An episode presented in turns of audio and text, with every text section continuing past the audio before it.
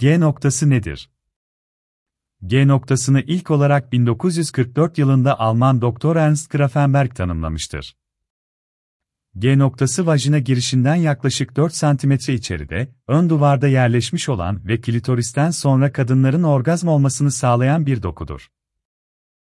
G noktasının yapısının belirginleştirilmesi cinsel yaşamda kadının ve partnerinin orgazm olmasını kolaylaştırmaktadır.